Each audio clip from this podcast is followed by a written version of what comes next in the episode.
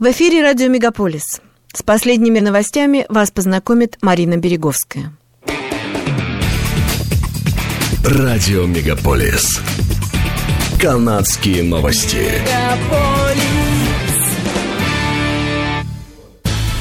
В Канаде продолжают гореть девятьсот природных пожаров. В Британскую Колумбию, где зафиксировано триста семьдесят три очага, направили военных помогать в их тушении. Однако сто десять пожаров в этой провинции пока не удается взять под контроль. Часть из них считаются достаточно серьезными, поскольку потенциально могут нанести вред людям или инфраструктуре. В ряде случаев, считают эксперты, причиной возгорания были молнии.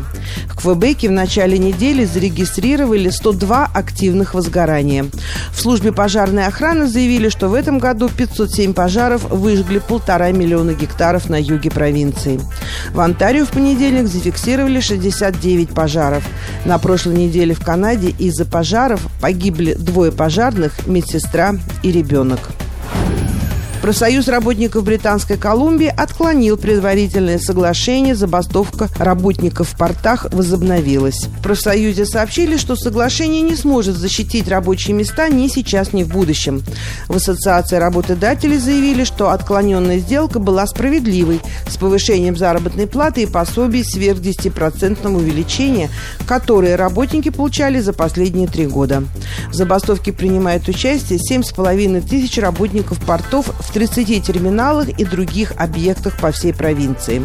В результате было заморожено перемещение грузов на миллиарды долларов, в том числе в крупнейшем порту Канады – Ванкувере. Президент и главный исполнительный директор торговой палаты Большого Ванкувера Бриджит Андерсон заявила, что во время забастовки с первого по тринадцатое июля произошла задержка доставки товаров стоимостью свыше десяти миллиардов долларов. Премьер Альберты Даниэль Смит призвала федеральное правительство издать закон, который вернет рабочих на места. По данным Статистического управления Канады, уровень инфляции в стране в июне снизился до двух целых восьми десятых процента, впервые за два с лишним года оказавшись в пределах целевого диапазона Банка Канады. Statistics Canada заявила, что резкое снижение цен на бензин по сравнению с этим периодом в прошлом году стало основной причиной падения уровня инфляции.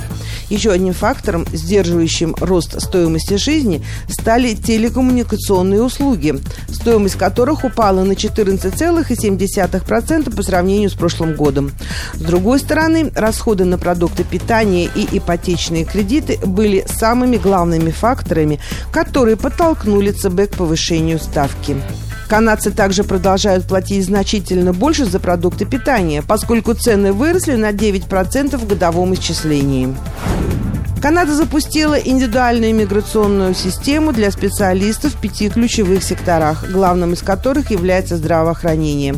Федеральный министр по делам иммиграции, беженства и гражданства Шон Фрейзер объявил, что на участие в программе выданы первые две тысячи приглашений, что, по его мнению, позволит удвоить число медицинских работников, которые уже в этом году прибудут в страну через систему Federal Express Entry. Федеральное правительство объявило, что второй раунд отбора заявок на участие в программе Express Entry был открыт пятого июля для специалистов в области науки, технологии, инженерии и математики. Правительство Канады выделит дополнительные двести двенадцать миллионов долларов на размещение беженцев. девяносто семь миллионов передадут Торонто, где приюты настолько перегружены, что людям приходится спать на улице. Часть беженцев, которые жили на улицах в центре города, переселили в церковь в Северном Йорке. Власти Торонто заявили, что количество заявок на получение статуса беженца за последние двадцать месяцев выросло на пятьсот процентов. Министр иммиграции Канады Шон Фрейзер объявил о новом финансировании в рамках временной программы жилищной помощи, которая будет продлена до тридцать первого марта будущего года. Мэр Торонто Оливия Чоу обратилась к федеральному правительству с просьбой покрыть сто пятьдесят семь миллионов долларов, которые город тратит на содержание приютов для беженцев.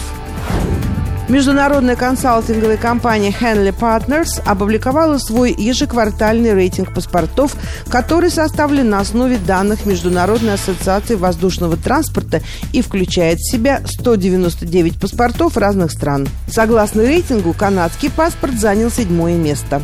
Канадцы могут путешествовать без визы в сто восемьдесят пять стран. Паспорт США занял восьмое место. Граждане этой страны могут посещать без визы сто восемьдесят четыре страны. Япония долгое время занимала первое место в рейтинге самых сильных паспортов в мире, но теперь она опустилась на третье место безвизовым въездом в сто восемьдесят девять стран.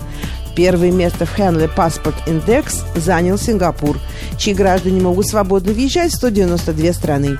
Второе место разделили паспорта Германии, Италии и Испании. Употребление алкоголя вскоре будет разрешено в двадцати городских парках Торонто. Это является новым пилотным проектом. Но жителям Этобика и многих районов Северного Йорка и Скарборо придется отправиться в другие места, если они хотят насладиться холодным пивом под сенью деревьев. Городские власти опубликовали список выбранных парков. Среди них такие крупные, как Trinity Bellwoods и Christie Pits. Но для жителей пригородов выбор невелик. Если пилотная программа будет одобрена, людям, достигшим возраста, с которого разрешено употребление спиртного, будет позволено выпивать в парках в период со второго августа по девятое октября этого года. Это были канадские новости на радио Мегаполис Торонто, которые для вас провела Марина Береговская. Не переключайтесь.